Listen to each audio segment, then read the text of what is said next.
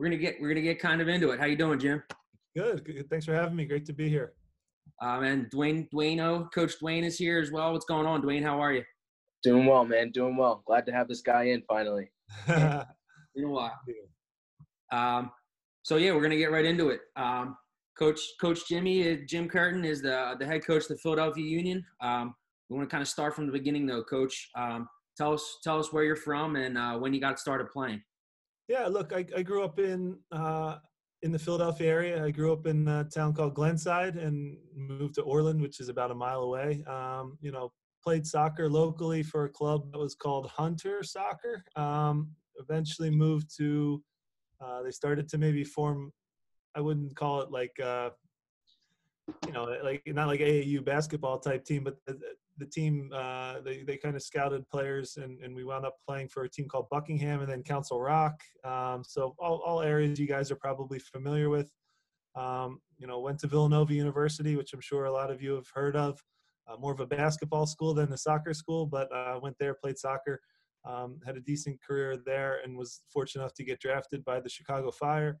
Um, played there for about eight and a half years. Got traded to uh, Chivas USA, uh, and then after that, you know, started my coaching career. Worked with players age, you know, age three and four, all the way up to 18, boys and girls. Um, you know, really learned a ton in those years. Uh, jumping into coaching, trying new things. Um, it was great working with young players. Um, then got the opportunity to coach uh, as an assistant with the Philadelphia Union. Um, unfortunately, the head coach got fired, and I had an interim uh, opportunity. Uh, and eventually, you know, um, did well with that interim tag, and you know, have been the head coach now for for several years. So uh, that's the very very quick version of it. But um, yeah, a lot of uh, growth and learning along the way. Uh, a lot of highs, a lot of lows, but um, at the end of the day, I'm really fortunate to still be involved in the game uh, that I love, and I've never really worked a real job in my life, so I'm, I'm happy in that regard. Absolutely. So, you touched on you started at Hunter. What what age was that that you, that you started playing at Hunter? Yeah, I was like five or six years old. So um, I played, you know, I played all sports growing up, and I still would encourage kids. I think it's good to to play, you know, whatever's in season at young ages. I learned so much from basketball and baseball and, and soccer, and then as I got older, I, I started to maybe uh, specialized. But you know, for a lot of the young faces that I see on here, it's you know it's, it's important to try different things and, and get different movements and i think that that's healthy and normal for kids and, and being on a team and, and what that means uh, is something that's uh, uh, really important. You know so oftentimes now um, you know i don't know what the philosophy is at ytp but you know sometimes you hear kids specializing in you know at five and six years old in one sport and, and only playing one position. Um, it's good to experience a lot of different positions so that you understand um, what different players are going through on the field. And and look I, the message i would send too is you know every young kid's pathway is going to be different. You know some kids peak at age 12 years old you know some uh, it hits a little later and then and you know every every trajectory is going to be different. You're going to have highs and lows. You're going to have uh, coaches that make you fall in love with the game, uh, and, and that part of things is so powerful. Um, but again, stick with things, and, and along that pathway, uh, you know, continue to push and try to make yourself uh, the best possible player. But yeah, Hunter Soccer was uh, where I started, um, five and six years old. But I tried all sports growing up, and you know, um, had a had a cool competitive little group. Um, I was coached by my father, so the coaching has, I have to say has improved drastically. I love my dad, but he was a football guy. he didn't really know the ins and outs of soccer at all. He was just trying to, you know, put a young group of kids together, and we had some really talented players. But um, at the same time, now I, I go to young training sessions now, and what kids are number one, what they're doing with the ball is is incredible. I didn't learn until I was a, a professional, you know, uh, in a lot of regards. They're doing at age 10 and 11 years old. So um, the game has come so far in this country. Um, but yeah, I started just like a, a local neighborhood type team um, with, you know, volunteer type coaching. Um, but it's been really cool to see now uh, as I look out here, you know, the, the high quality coaching that they're getting uh, and, and just how much uh, further the game is along than when it was when I was young. So, so how you mentioned your dad was a football guy. How do you get Yeah. into how do you get into soccer uh, at that age when when your dad's coming from a completely different sport? Yeah, look, I had a, a, a football family. Uh, you know, uncles that were you know big linebackers in in, in uh, you know in college and different things. And my dad played um, uh, was a defensive back and played football at a, at a, at a decent level. Um, you know, soccer. I have to be honest, and, and, a lot of the young kids on this might not know this, but soccer um, for a little while was was made fun of a little bit. It wasn't, um, you know, a, as much of a respected sport as it is today. Um, um, so for me, it's been it's been awesome to watch the growth of things. Uh, and for when the time I grew up, I I looked up to and aspired to be, you know, like Charles Barkley and Allen Iverson, and I, I wanted to be like Randall Cunningham and, and Eric Lindros from the Flyers because there was no pro soccer team in the city. The cool thing now is all these young kids, boys and girls, have uh, players in this area. They can look up to uh, Brenden Aaronson, for example, from the Philadelphia Union, who's at 18 years old, you know, a, a really great player in our league. And, and they can say, I want to be like him and I want to play in, in, in, Subaru Park Field for the Philadelphia Union. That's really special and powerful um, that maybe you guys are both younger than me. I'm, I'm 40 now. So, I mean, I, am going to sound really old to, to the young kids, but I didn't have, um, you know, players to look up to. I looked up to, uh, there was an indoor team at the time, the Philadelphia KiXX. And then I also looked up to the older players from the neighborhood that were, were great Philadelphia players, but they didn't have the opportunities to play pro because there was no league yet. Yeah, no, um, very, very true. The kind of how different it is, even in, even in the gap of the, like you said, 10 years, uh, 13 years between us and you, how different it was kind of growing up.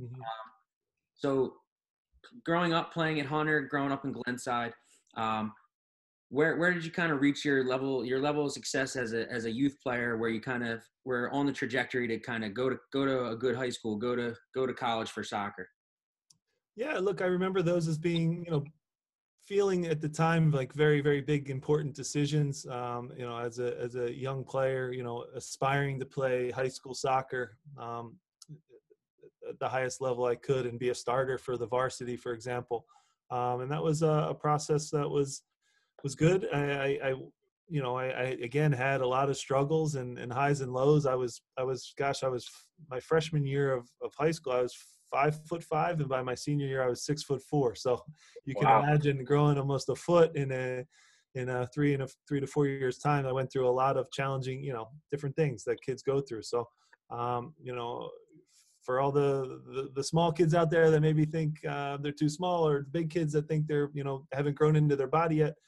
look, it, it, it, like I said before, it, it happens at different times for different kids and it clicks at different moments. So um, stick with it. Uh, and again, uh, you know, the cool thing about soccer is size doesn't really matter. Uh, there's fast guys that uh, can dominate a game for sure, but there's also players that maybe don't have the most speed, but they can think and see the game uh, quickly and, and they can be just as dominant. Um, so it's the really cool part of our game. Uh, and, and again, I've gone through a lot of challenges in my career, but um, you know, setting myself up to play.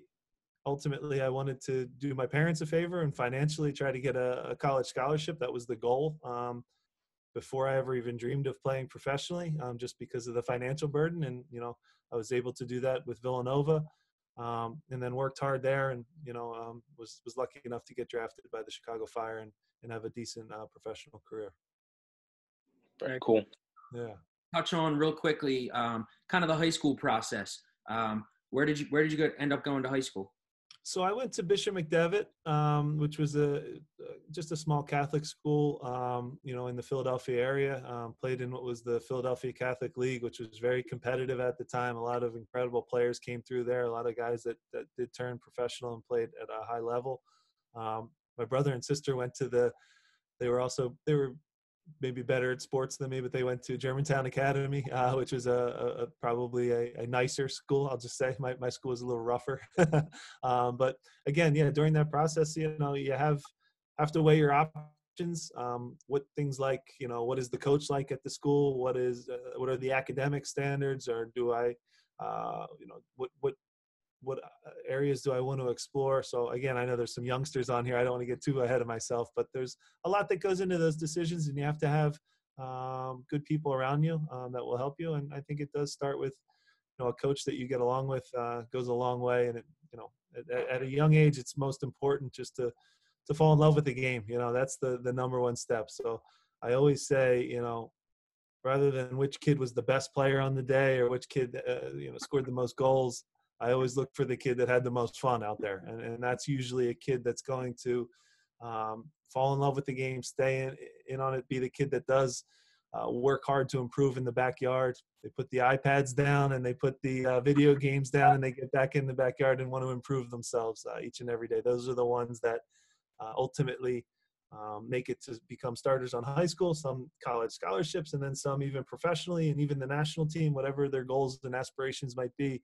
Um, it's it's kind of a simple way to put it. Um, it, it, comes down to who's willing to do the work when when nobody's watching. And what I mean by that is, um, it's easy. Um, you know, when when your moms and dads uh, and, and your grandparents are out on this at, at a tournament and they're on the sidelines and they're cheering you on and and your team's winning games and you're winning trophies. Those are the the easy moments and the fun moments, and um, it, it's fun to do it then. Um, but now when uh, you know nobody's watching and you're in the backyard uh, are you willing to practice that extra 10 15 minutes to improve yourself and improve your game? Um, you know those are the the kids the boys and girls that i see um, have the most success not only in sports but also in in life in terms of discipline. I don't want to get too deep on on you guys i know it's a young crowd but a couple of life lessons for the guys. Definitely important.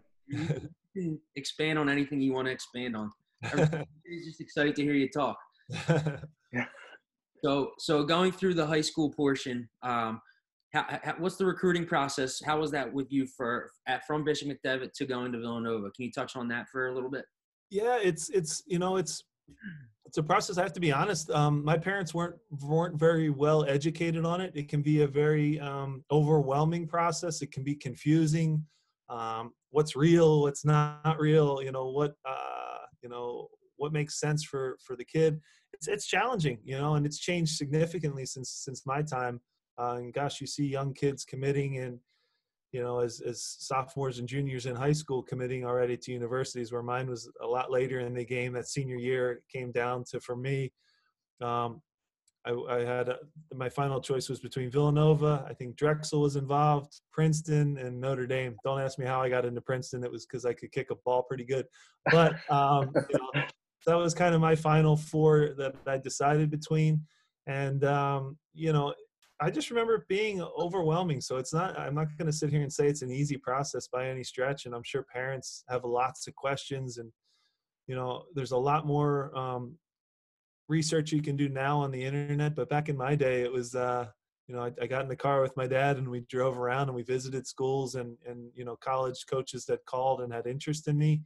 Um, but there was not real um, connections like I think you can have more of today with things like this. This was a cell phone, and and and uh, it's just easier to communicate more now um, rather than, gosh, the phone calls and the, the busy signals that these kids don't even know about. so it was a different right. time. Absolutely. Um, so throughout the, the college process, how, how important was the uh, the scholastics to to going to school work for you um, in choosing Villanova?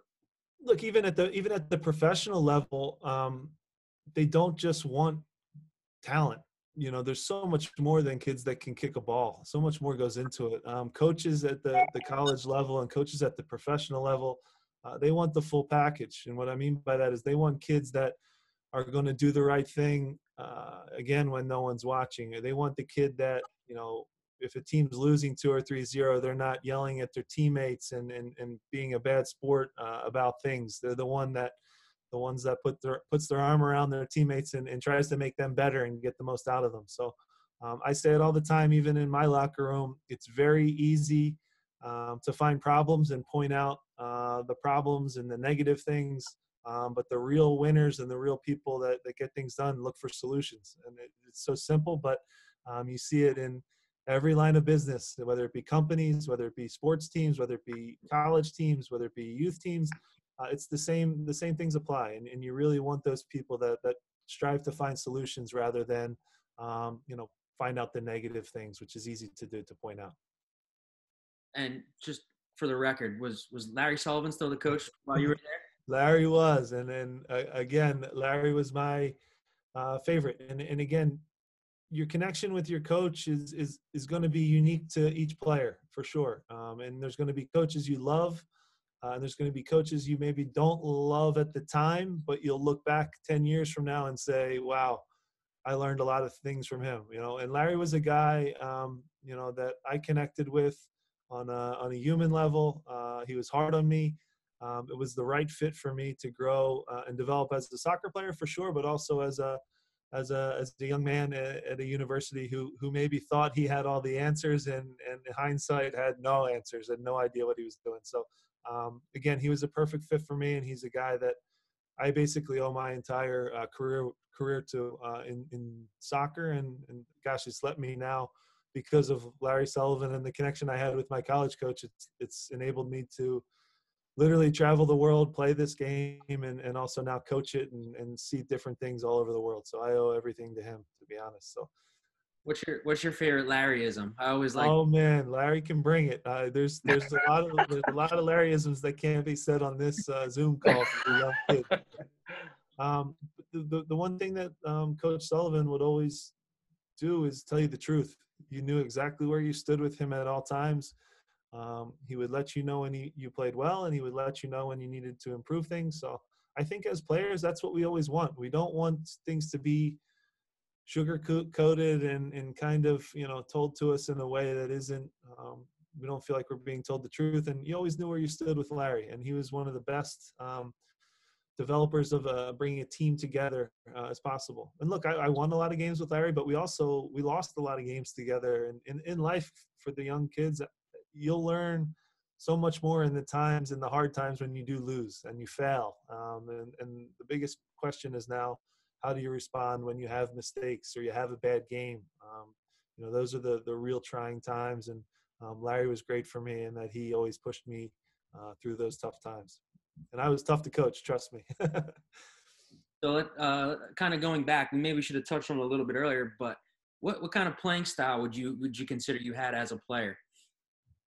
saying seeing that you kind of grew. A, you said you grew. A yeah, yeah. So at a, at a young age, um, you know, I, I I was I scored scored a lot of goals um, and was successful in that way. Um, but as I advanced in the levels and you know uh, more and more talent became around came around me, I found myself moving back a little bit more. So I went from a forward to a midfielder, and then ultimately in college and professionally as a as a central defender. Um, you know, I, I, think playing all those positions though helped me see the game a little bit differently. Um, I was physical. I wasn't the fastest player, uh, so I was I was pretty slow to be honest. But I I studied the game and I thought I, I could see things pretty early, and you know was pretty studious in terms of you know the I had a little book that I kept track of all the forwards that I played against and tried to know their tendencies and and I needed to do that because maybe I wasn't as um, athletically as gifted as some of them at the pro level. So, um, you know, yeah, you have to find your strengths and, and recognizing your weaknesses, and uh, you know, trying to play to both of them uh, is is really important. And look for young players now.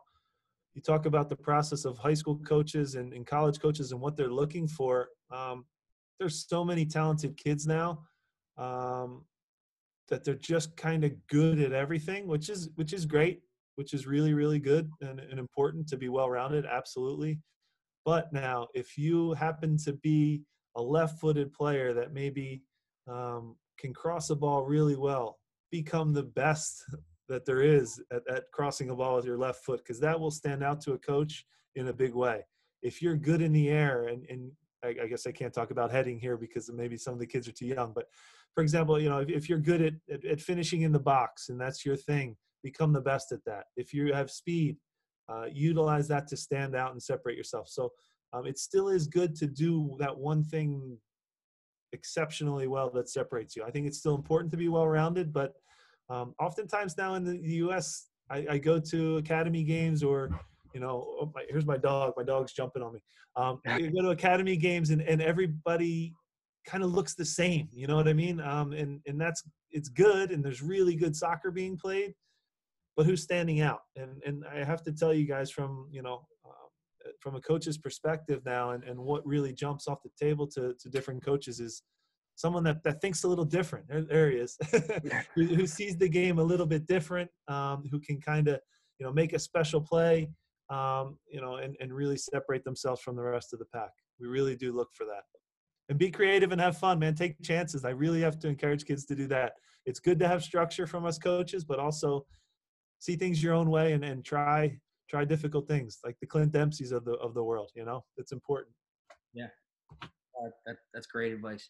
Uh, kind of getting kind of getting back into um, the, the the end of your college career. Kind of when is what is the um, well, I guess we can go more to the to the beginning. What's the difference between jumping from high school and club soccer to the college level?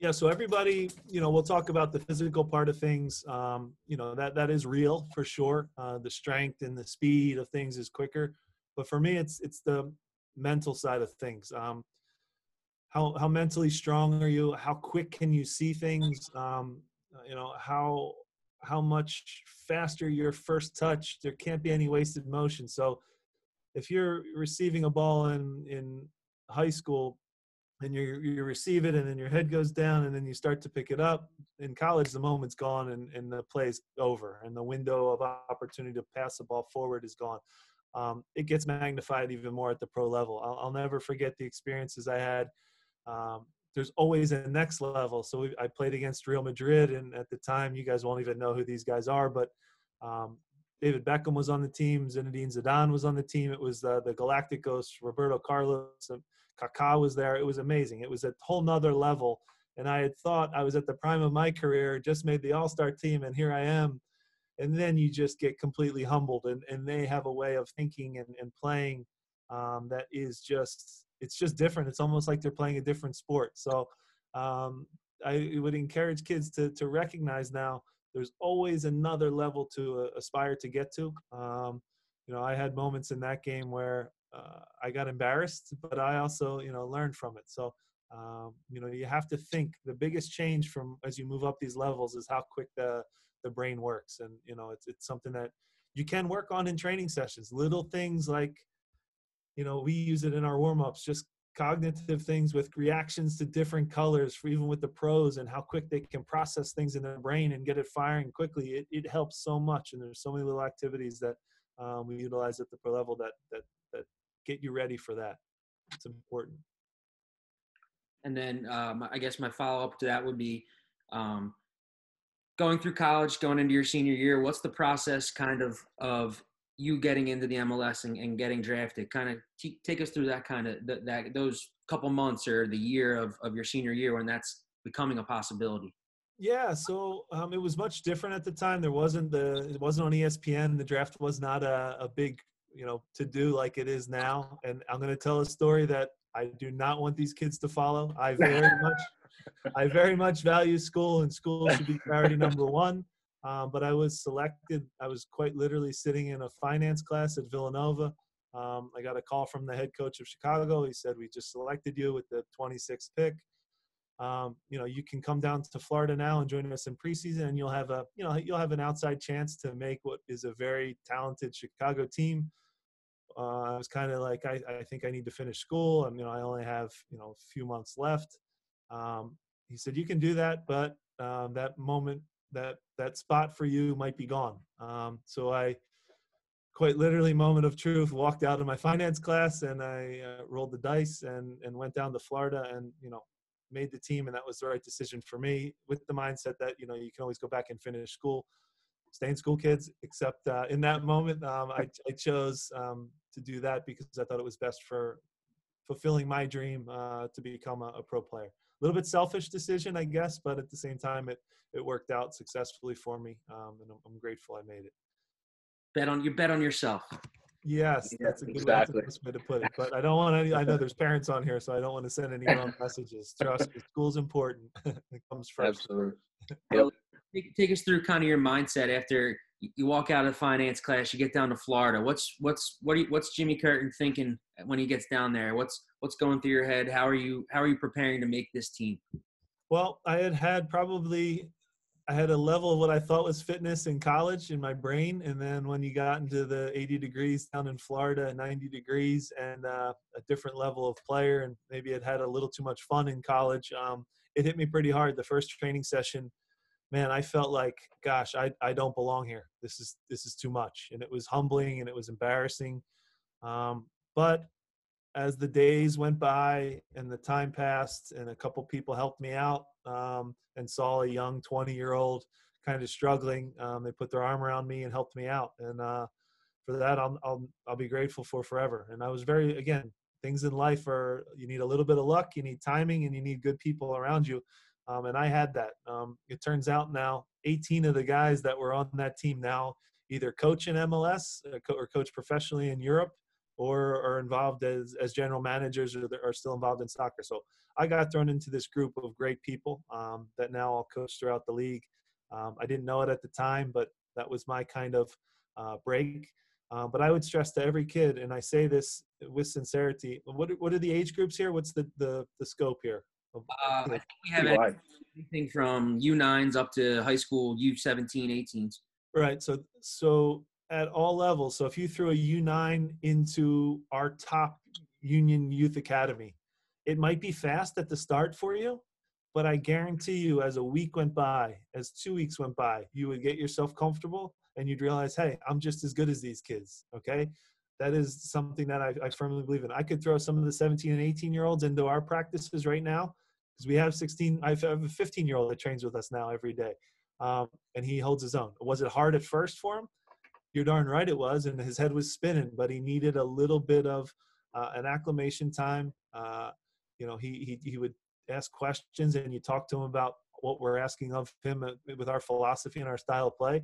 And then all of a sudden now they start to get a little more comfortable. Is it tough physically for them? Yeah, naturally, yeah. A guy who's six foot four and 200 pounds is going to push around a, a, kid who's, you know, five, six and, and 120 pounds. That that's natural. But I'll tell you what, you know, I, I guarantee there's a 17 or 18 year old kid here who we throw in and it would take them a week or two, but they would, they would recognize, Hey, I'm a good player and I belong. So um, you guys are in a good club now. And as you move up the levels, um, you'll start to recognize now, um, you know, the, just by looking around and, and recognizing your talent, um, where you fit in, um, you can, you can make things happen and make things work uh, at, at any level. I believe that. So, so, um, starting starting as a rookie in, in Chicago on which what you like you said was a very good team.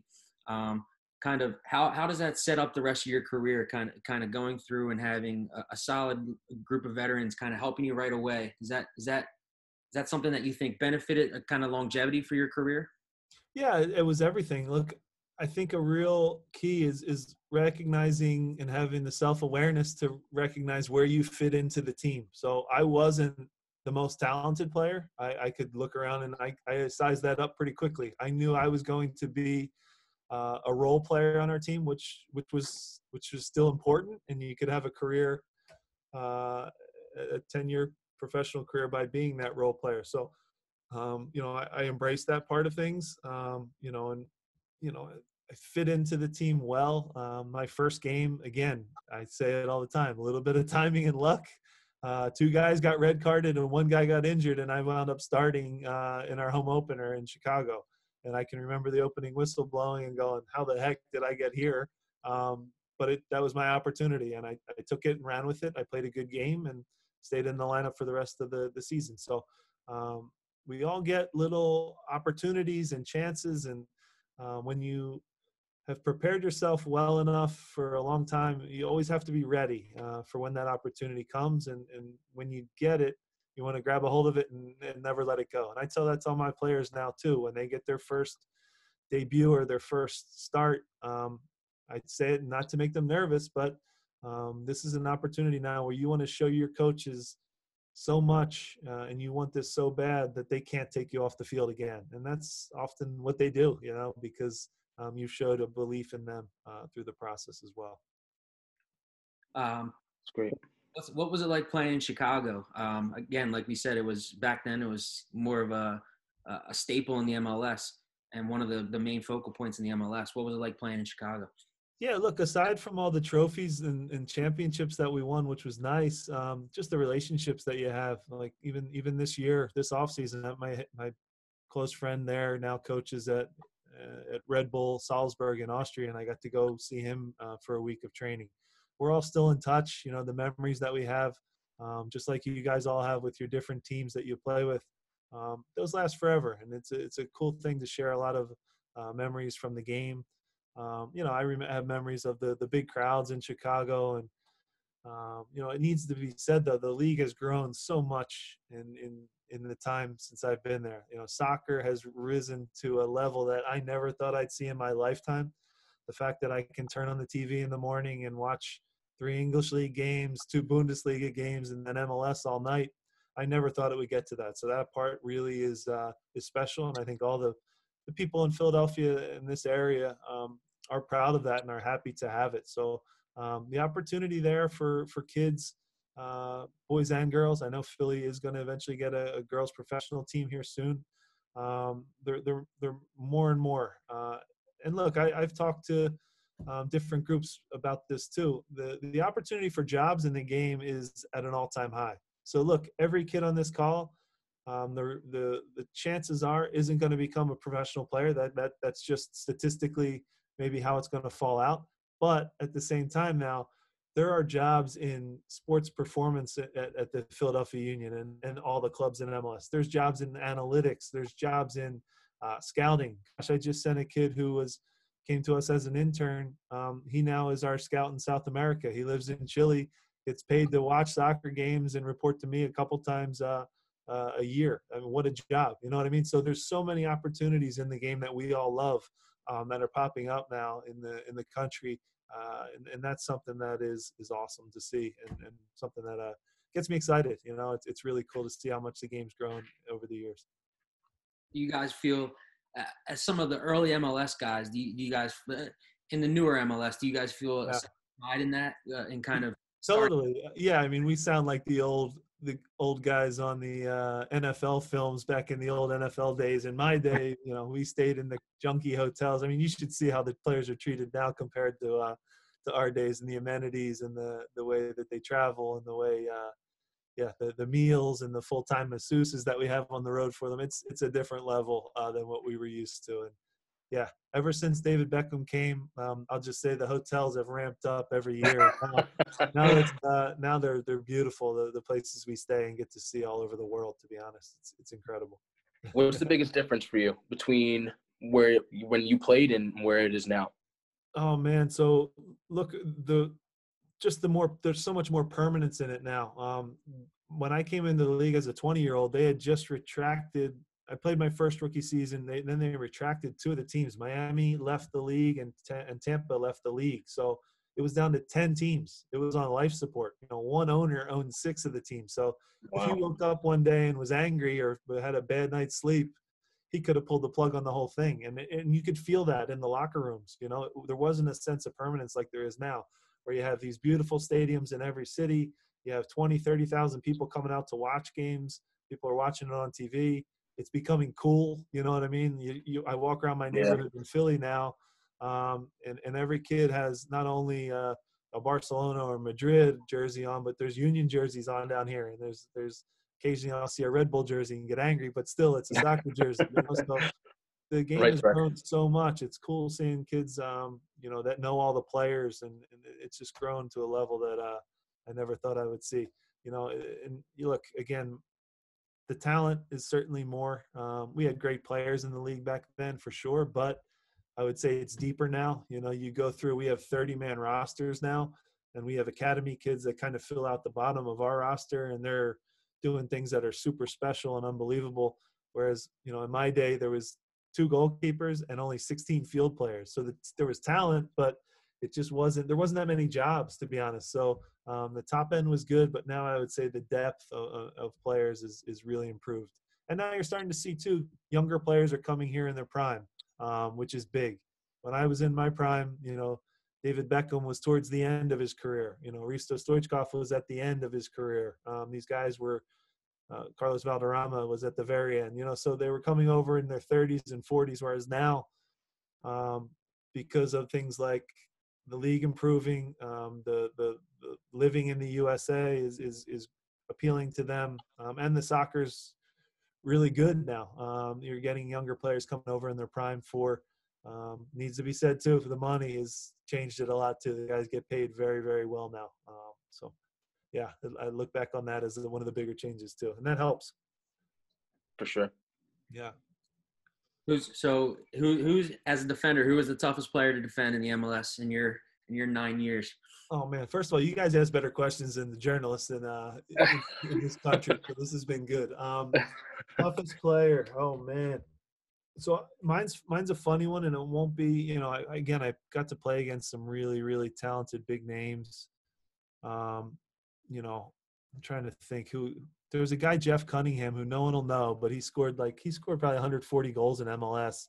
Mm-hmm. Um, he just gave me problems because he was what I wasn't. He was super quick um, and explosive, and he had a way that he would rather embarrass you than score a goal, and he did that to me quite a bit. So he would beat me, pull the ball back, beat me again, and I every time I played against him, he just gave me a really really tough time.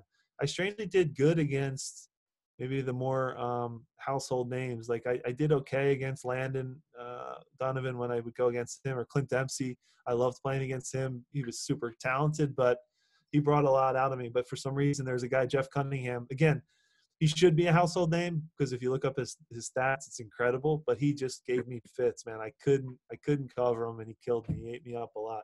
This is gonna bet this kind of question will bore these young kids. They don't know who I'm even talking about. but there were some good players back then. He's got the second most goals in MLS history, doesn't he? Yeah, they're up there. yeah, for sure. So, so uh, one six years, six years in Chicago, or seven years in Chicago, and then you're traded to Chivas USA. How, yeah. what, how's that? How's that feel? Kind of having pretty much your whole career in Chicago, and then you you have to move away. Yeah, getting traded is uh is difficult. I don't wish it on anybody. Unfortunately, now I'm a coach, so I, I have to do it sometimes. Um, you know, I got traded right when I had my I had had my first child. I think for she was probably three or four days old, and I got the call that I was traded. So that was a difficult timing.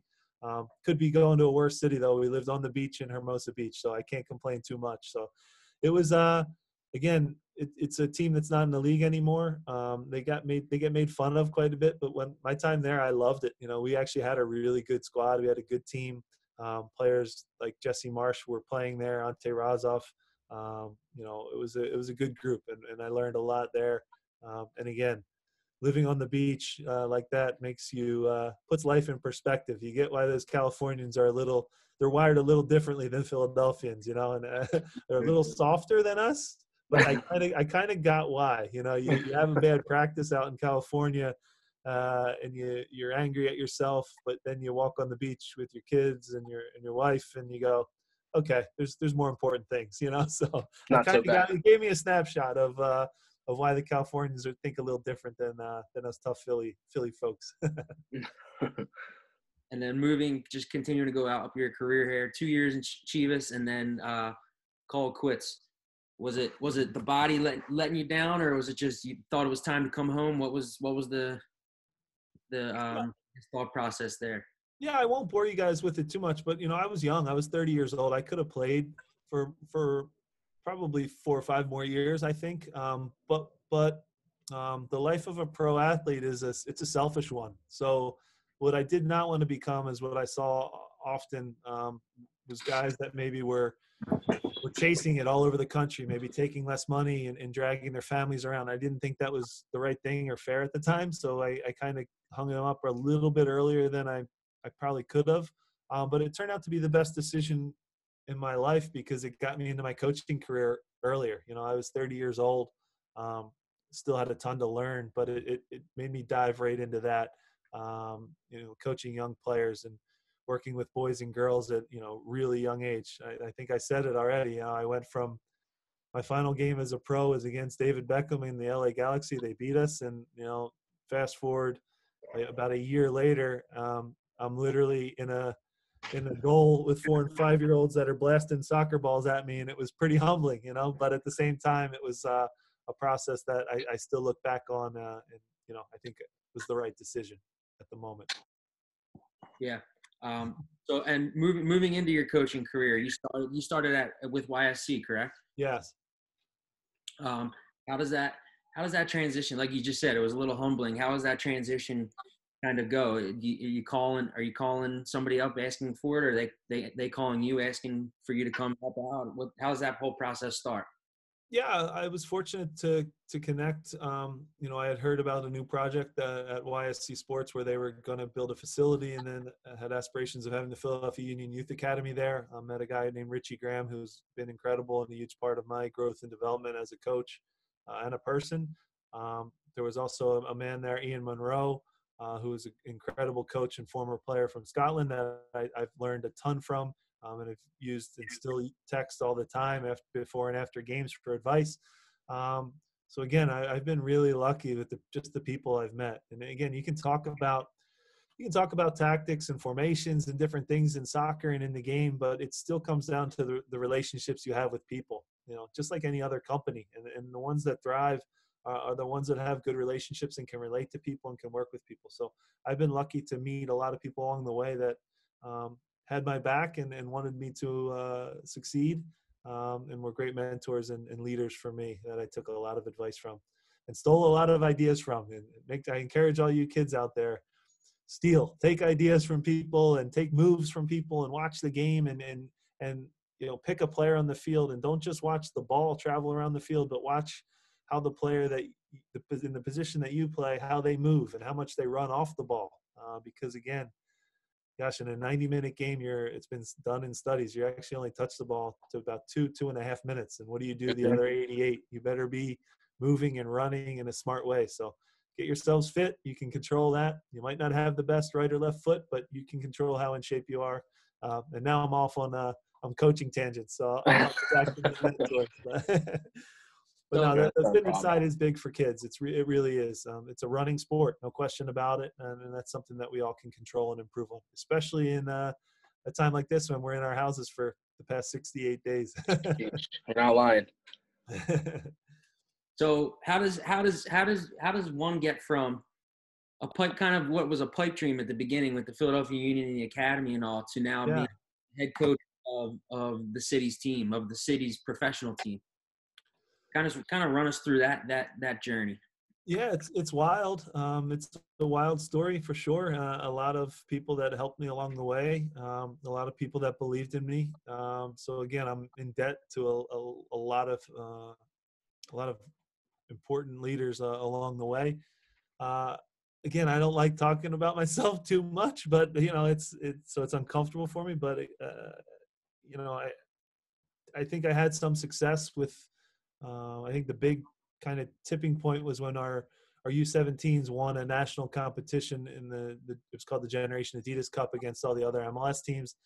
Again, ultimately winning still does draw a little bit of attention. Uh, I'm still a big believer in development, but you know when you win and develop, I think that is the best recipe um, for for learning and growth.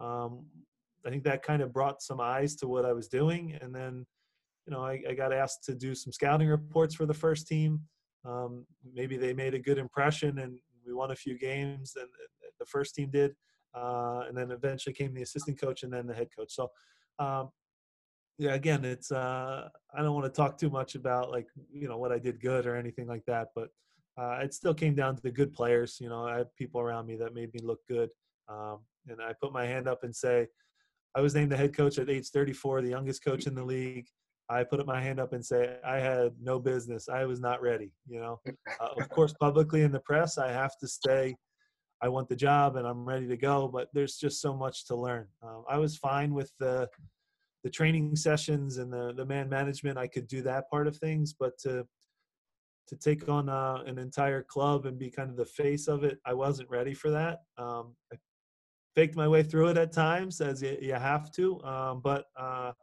I I'm grateful that they gave me time to to grow and learn on the on the fly. Um, so that part was uh, a real growth and learning experience for me. And look, I've had um, five different sporting directors along the way, and I've learned from each of them. You know, so you always have to be trying to improve yourself. Uh, if you get stagnant and think you're good enough, or you think you've mastered everything, um, you die pretty quickly and you're out of the game. Um, so you have to always be adjusting to how the game changes, uh, taking new ideas, always trying to learn and grow, um, just like any other thing in, in, in life that we, that we approach.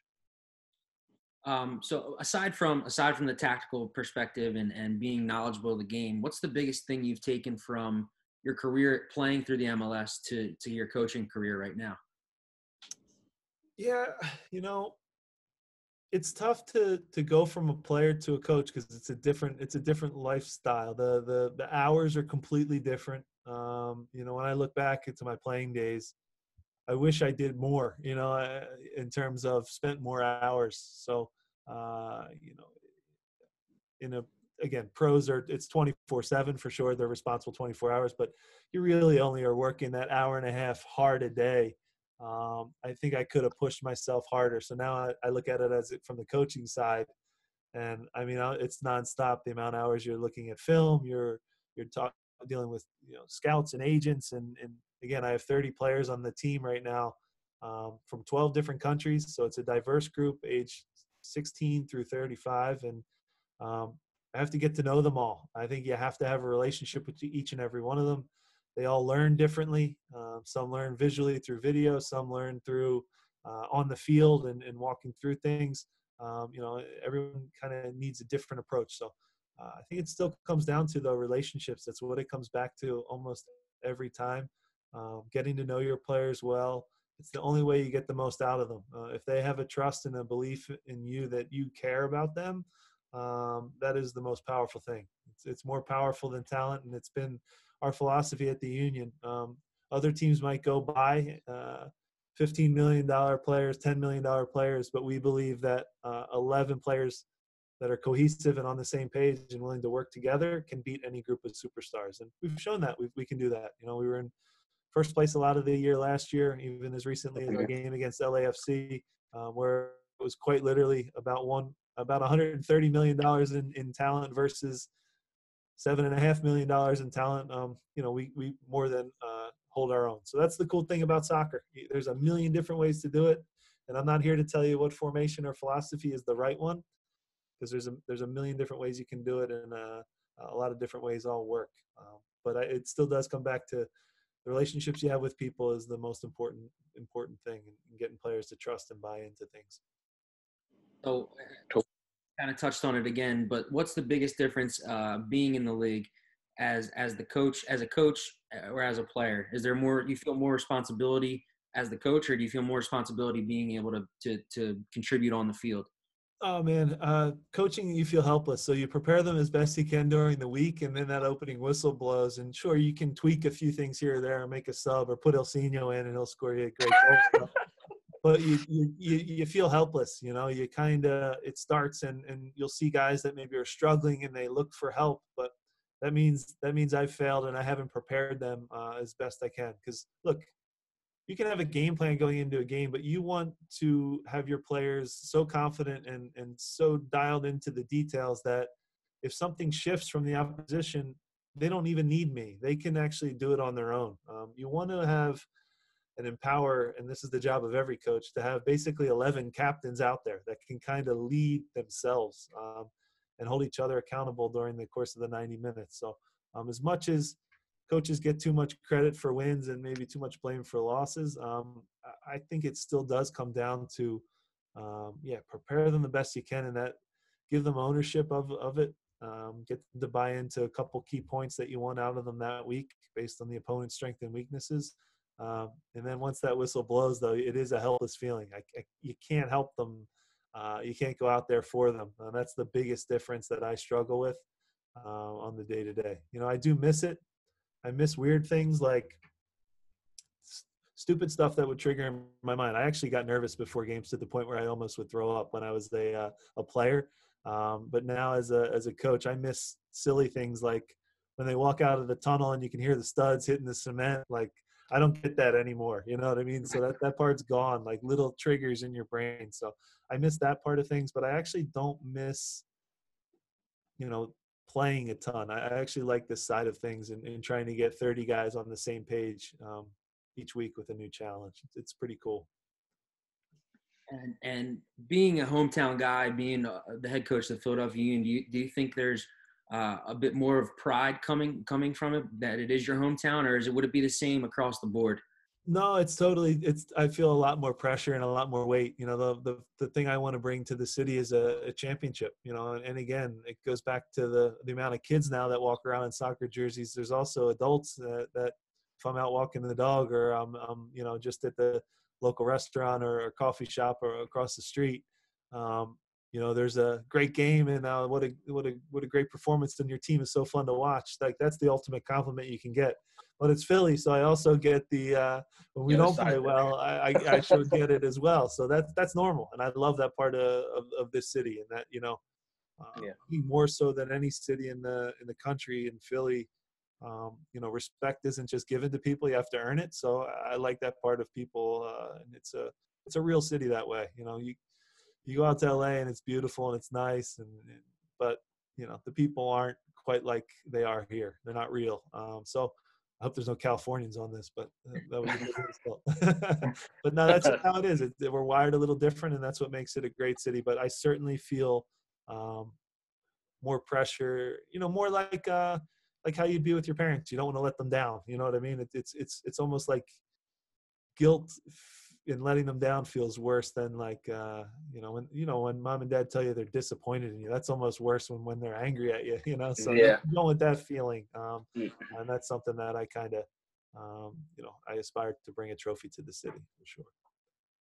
We've been close but not quite yet.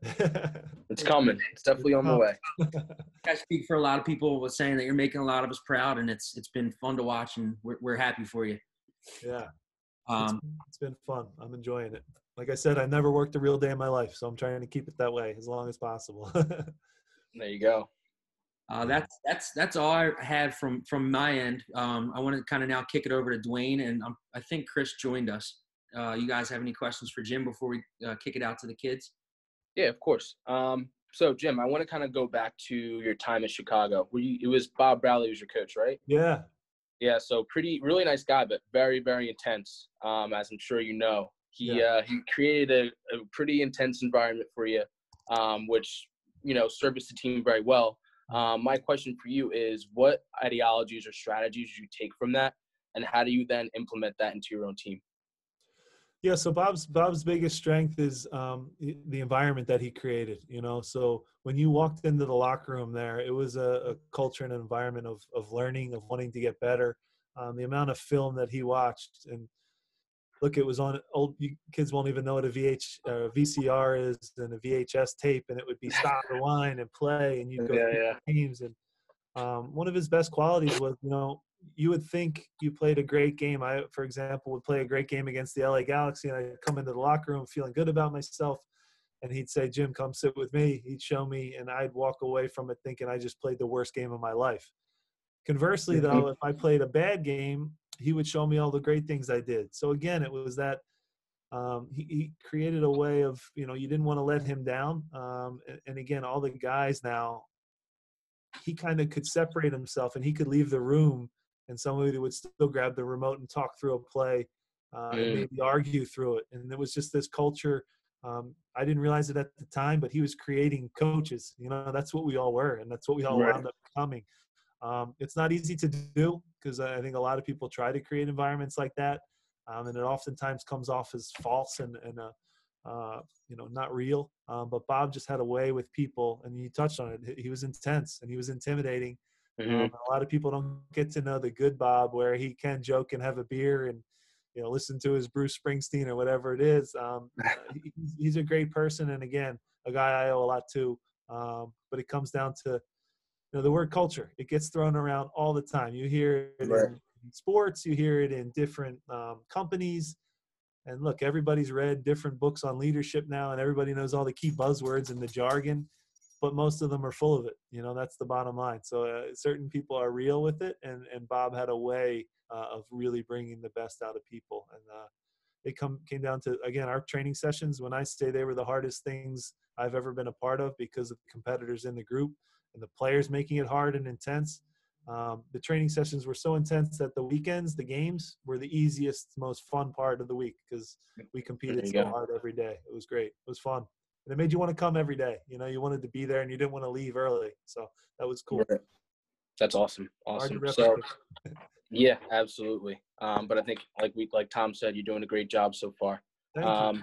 you guys as well. So, so when you came in as interim, and then again you you make the jump to the to the head coach, it's it's rough seas to start, but you're able to kind of settle settle the ship, um, yeah. and, and get the get the crew kind of going if you could go back to day one, what advice would you give yourself on how to go through that process and what it took to again get to where you're at now? Yeah. So look, you're you're, you're nervous, um, and you think about it all night. That that first team talk that you have to give, you know, and and mm-hmm. you know, could could I go back and do that better now? Absolutely, I could do it a lot better. but at the same time, what I wanted to do was um, strengthen the team defensively. We were giving up too many goals at the time. I won't bore you too much with the details, but it was basically look, guys, one thing we can control is how hard we all defend and, and work off the ball. Um, and look, I, I, if you say one thing about me as a coach that I, that when I do get criticized publicly, um, the two criticisms I get are he's too nice and that he's too honest in the media. And I'm going, all right, if they write on my tombstone, he's too nice and too honest, I'll, I'll, I'll, die with that. That's okay. Yeah. I can take those two criticisms. But no, I, I think I had a way with just kind of – getting the players to to buy in. And look, we never we haven't yet had the most talented group like ever. You know what I mean? Like we're not. If you went man for man, we're probably not the the most talented team, but our players never never quit on me, which is uh, uh, a great first step. And in, in, getting that buy-in from them was something that I needed from the start. Um, mm. And it comes down to again, man. I, I think I said it a hundred times with the relationships you get with these kids, because um, that's what they are. They're kids that, that you know. I, I think sometimes we think pro athletes are superstars or, super you know superheroes they're just people you know and you get to know them on the human level um, and you get what makes them tick and you, you pull out the, their strengths and you try to minimize their weaknesses but i think that first team talk was uh, nerve wracking for me um, but getting them to buy in was the initial goal um, but over the years i've learned uh, a lot of different lessons along the way. I made some big mistakes um, for sure um, I made some good decisions, and and again, you kind of have to grow and learn uh, off of each experience, and always try to get better. Again, I take a trip a year to uh, a club in Europe um, to try to learn and grow and, and improve myself. Absolutely, very yeah. cool. Yeah. Uh, so you kind of talked about it before. You know, four sporting directors in five years. Yeah. 12, 12 different countries represented in the locker room. How do you get everyone to buy in? What is it that keeps them together? Yeah, look, a lot of people would see that as a negative because there's a lot of turnover in terms of you know the change at, at the top. Um, but I, have always looked at it as a positive. You know, uh, for example, I learned a, a, lot from from Earnie Stewart in terms of possession. He he wanted to always have the ball. Um, you know, so we got pretty good at that. And now we have uh, Ernst Tanner, who's a genius without the ball, and he wants to play transition and and let the other team have the ball, but we're going to set traps and turn them over in, in spots that it'll lead to our goals. So we've we've almost have a blend of of of, uh, of the two. Um, so I think you can always take different bits of advice uh, and, and, ideas from the game uh, from different people. Um, mm-hmm. You know, so I, I, think in, in a weird way that that one's been a positive for me. Uh, I'm I'm all in now and in love with kind of this Red Bull way. Um, Ernst has been great, and obviously I have a know, one of the guys from those Chicago teams, just by chance, is is now coaching uh, Red Bull Salzburg in, in the Champions League and, and doing great things against, you know, when they play Liverpool. He's the first American coach over there. So I was with him for the past ten days or last ten days uh, in the off season, and you know, you pick his brain, you learn from him. You have a beer, you have a 2 a.m. argument over tactics. It's it's good. Yeah. You are always trying to grow and learn and, and get better. Very cool. And my final question um, can you give us two memorable moments from your life so far? One as a coach and then one as a player. Oh man, tough one for you to end.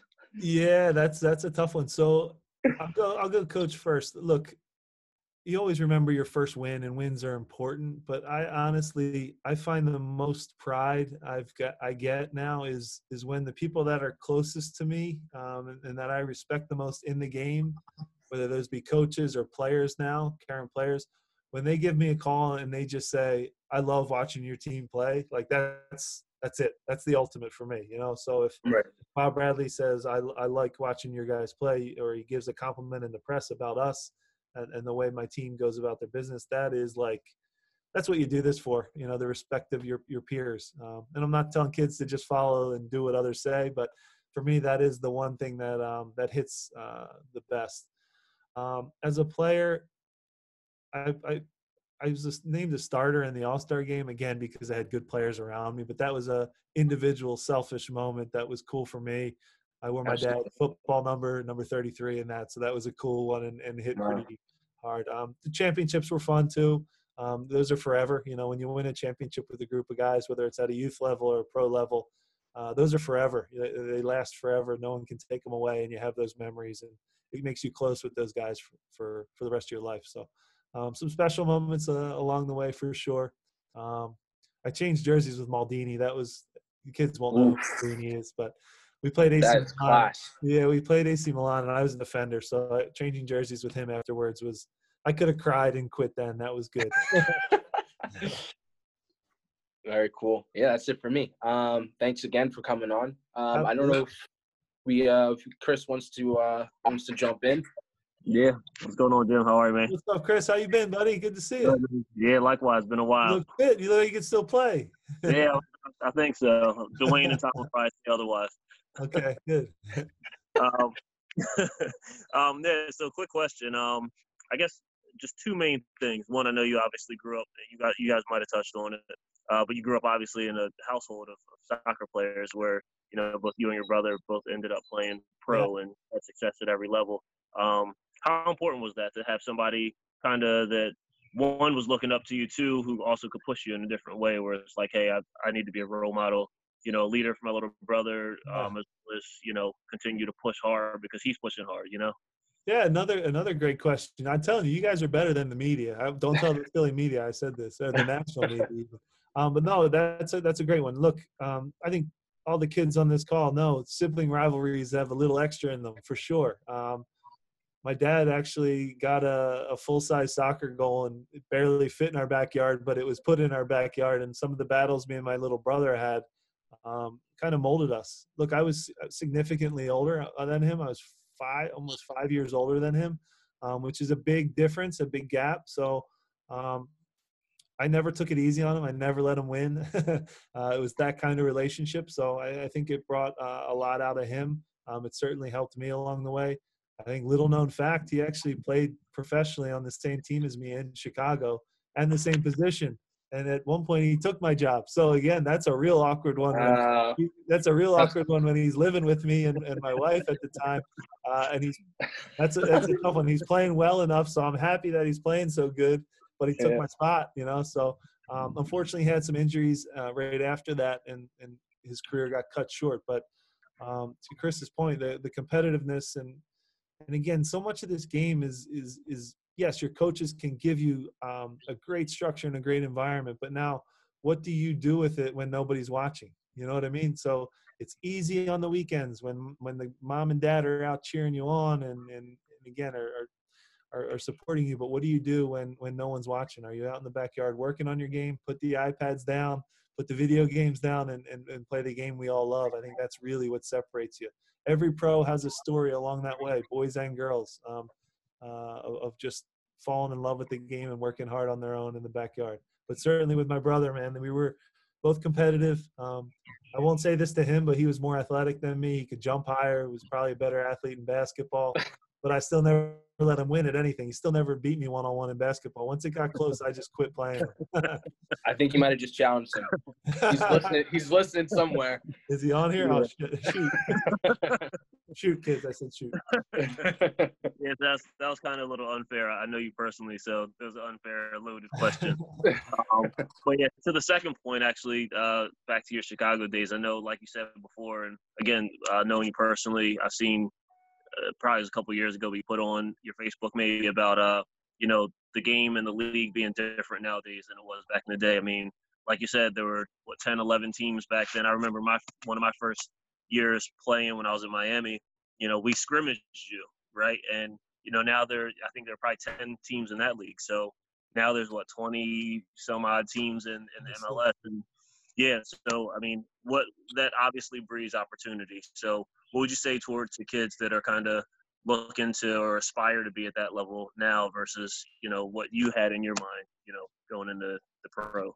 Yeah look it, it's totally different and it starts with the coaching that kids are getting now. Um, look there was incredible players in the philly area long before me that were, were better players than me but there wasn't the opportunity to play professionally and there wasn't a league yet. So um, you know as the coaching's now improved at the youth level and again i see what kids are able to do at young ages uh, I'm so impressed, and it's really fun. It puts a smile on my face. Um, but to your point, the uh, back in the day, there was there was only uh, again 160 jobs. Now there's 26 teams, 30 player rosters. There's entire second teams and youth academies. Um, the, the chances to make it now as a pro are, are more than ever.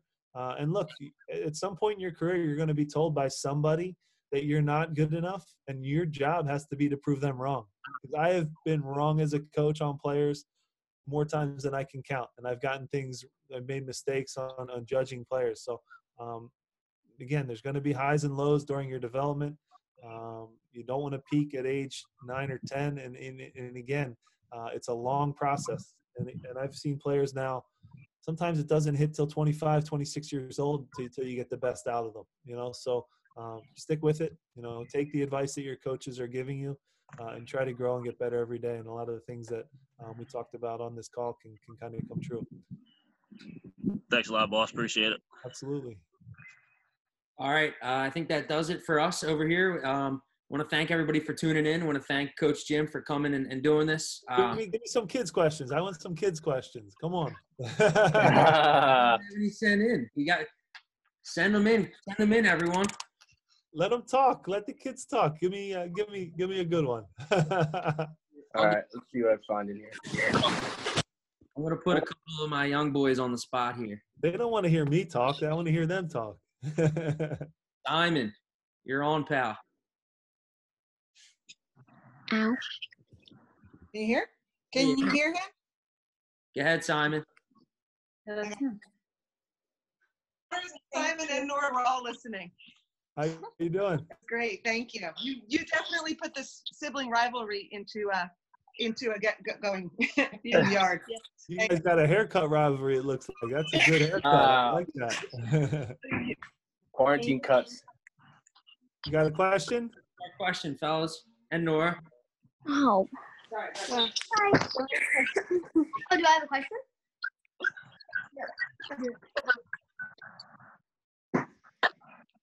Come come on, bring a question. You guys got one question for me?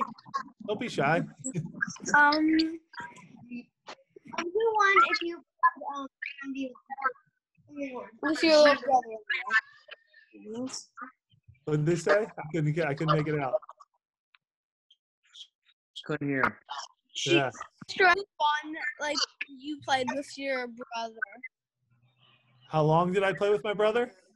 No, who won? Oh, who won? I always won. Are you kidding me? I never let him win. I was older. I was the older brother.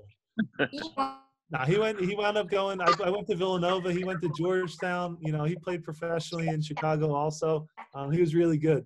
I don't admit it in front of him, but he was probably better than me. See Mara. Mara, do you have a question?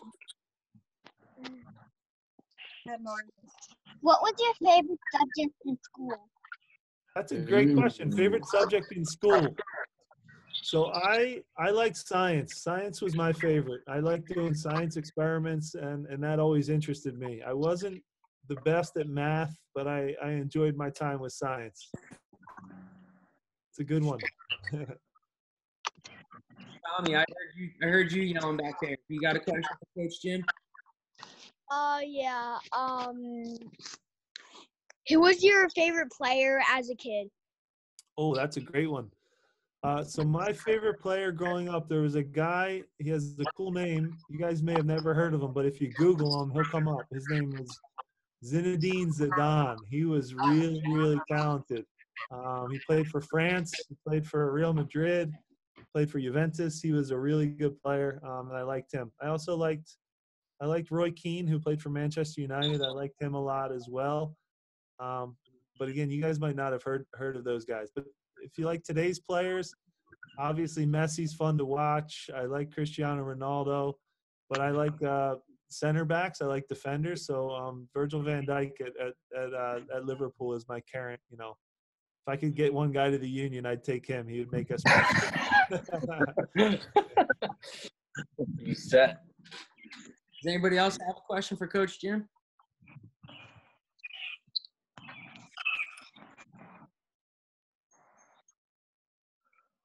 Let's see.